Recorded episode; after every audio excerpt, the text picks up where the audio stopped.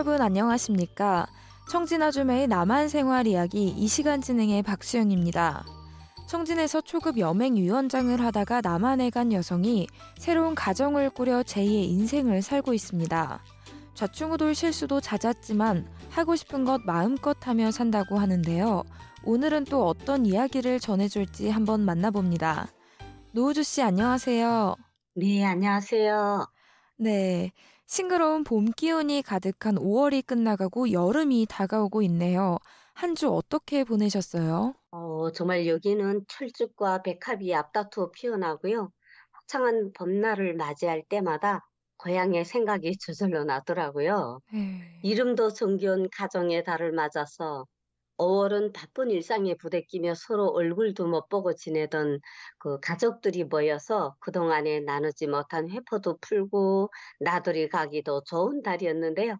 5월에는 근로자의 날, 어린이날, 어버이날, 그리고 부부의 날, 스승의 날, 성년의 날을 비롯한 가정 관련 기념일들이 모여 있고 또 가정의 건강과 행복을 위하여 가정의 달이라고 불린다고 하더라고요.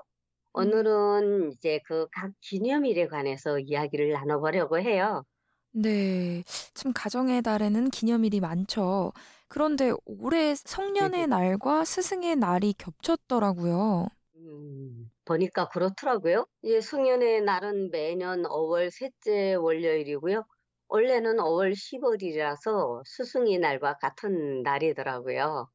저는 성년의 날에 대해서 남한에 와서 처음 알았어요. 네. 성년의 날은 19세가 되어 성인이 된 사람들을 축하하고 또 사회적인 책임을 일깨워주는 그런 날이라고 하더라고요. 얼마 전 친구 딸이 고등학교를 졸업하고 또 이제 성인이 되었다는 의미로 성년의 날을 맞아서 학교 친구들과 함께 이제 그 백옥 같은 하얀 드레스를 입고 사진을 찍었는데 아, 사진을 봐도 그렇게 너무 아름답고 예쁘더라고요. 어, 네. 이 성년의 날에는 부모님이나 어른이 성년이 되는 아이들에게 선물을 주기도 하지만 앞서 말씀하신 것처럼 기념사진을 촬영하기도 하는가 보네요. 네, 그런 것 같아요. 성년이 된 것을 기념하기 위해서 특별한 날에 입을 법한 그런 예쁜 드레스들을 입고 친구들끼리 혹은 또 이제 가족과 함께 사진을 찍더라고요. 성년의 날에 친구 딸이 엄마에게 같이 사진 찍으러 가자고 졸랐는데요. 저까지 동달아 함께 이제 사진관에 가게 됐어요. 사진관에 들어가니까 사진 찍을 때 사용하는 그 한복이나 드레스, 넥타이를 비롯한 상품들이 좀 엄청 많이 준비되어 있는 거예요. 네. 모녀가 이제 각자 마음에 드는 옷으로 갈아입고 사진을 찍는 모습이 보기에도 좋고, 아, 저는 또 부럽기도 했어요. 우리 아들이 함께 있다면 친구 모녀처럼 사진으로도 이제 이렇게 남길 수 있을 텐데 하는 바람이 들더라고요. 아, 네. 또 한국에서는 이 성년의 날뿐 아니라 각종 기념일에도 사진관을 찾곤 하죠. 사실 요즘 사진관에 구비된 소품이나 사진관 자체도 옛날과 많이 달라진 것 같아요. 예. 요즘 한국 사진관에서는 변화하는 그 시대에 맞게 정말 다양한 사진을 찍어 주더라고요.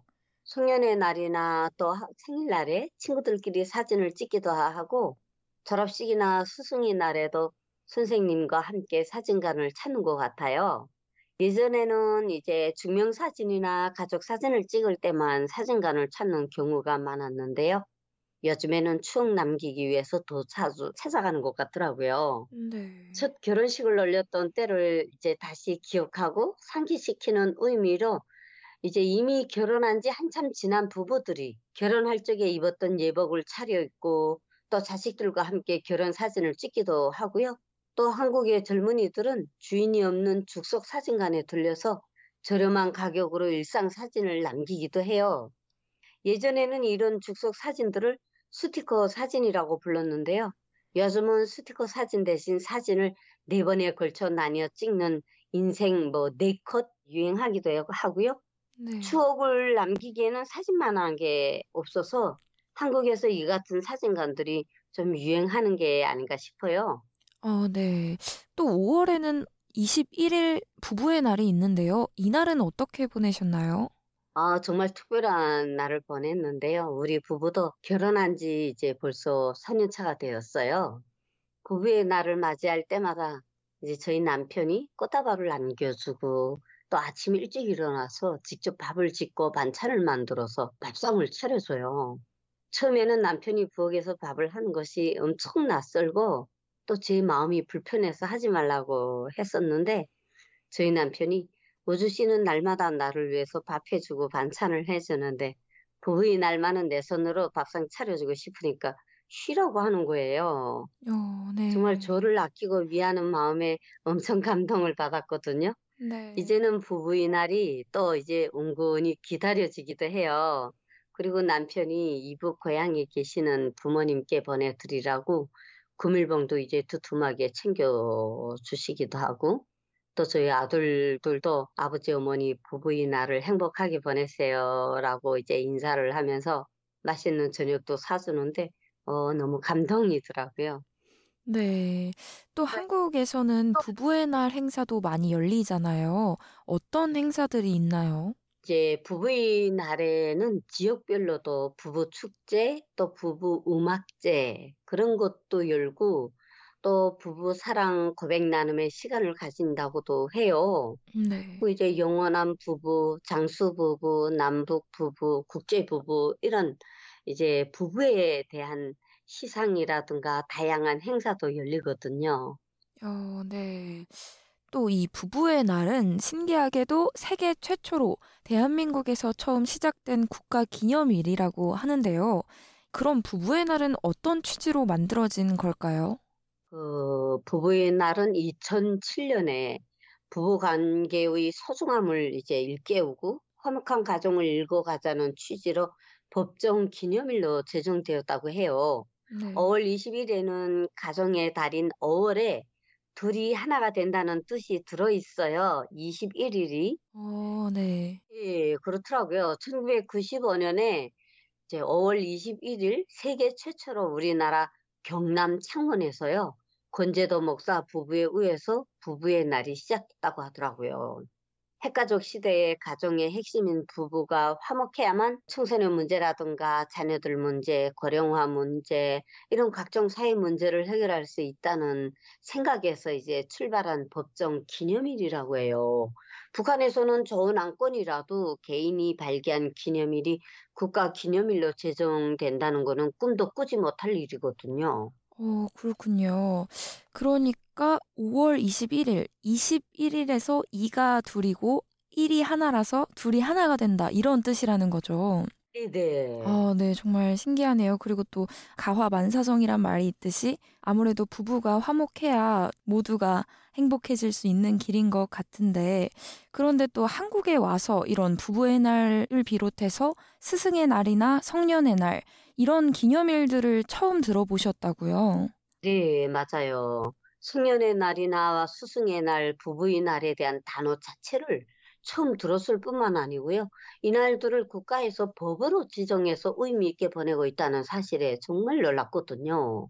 진정으로 이제 국민이 주인이라는 생각이 기본이 되기 때문에 이처럼 국민을 위한 기념일이 있는 것이 아닐까 생각이 들고요. 음, 북한에서는 진짜 오직 김씨 일가의 생일이 특별한 날로 명시되고 국가적으로 명절로 지내왔거든요. 네, 이 세상에 홀로 존재하는 것은 아무것도 없잖아요. 네. 그래서 기념일 때마다 부부나 친구나 또 부모, 자식 사이에도 선물을 주고받으며 화목하게 이제 살아가고 있는 대한민국 국민들 또 저희들이 모습이 너무 좋았어요. 어, 네. 이 모처럼 또 가정의 달인이만큼 한국뿐 아니라 북한에 계신 청취자분들도 가족과 지인들 간의 정과 사랑을 또 표현하고 나누는 달이 됐으면 좋겠네요. 네, 저도 우리 청취자 여러분들도 가정의 달을 맞아서 부모님께 또 스승님께 친구들에게 고마운 분들에게 아낌없이 표현하고 모든 가정 가정에 은혜와 행복, 축복과 사랑 그리고 감사가 넘치는 따뜻한 5월을 보내시기를 간절히 기원해 봅니다. 그러면 여러분 다음 시간에 뵙겠습니다. 네, 노우주 씨 오늘 말씀 감사합니다. 네, 감사합니다. 네. 청진아주매의 남한 생활 이야기 오늘은 가정의 달 5월에 관해 전해드렸습니다. 지금까지 진행에는 RFA 자유아시아 방송 박수영입니다.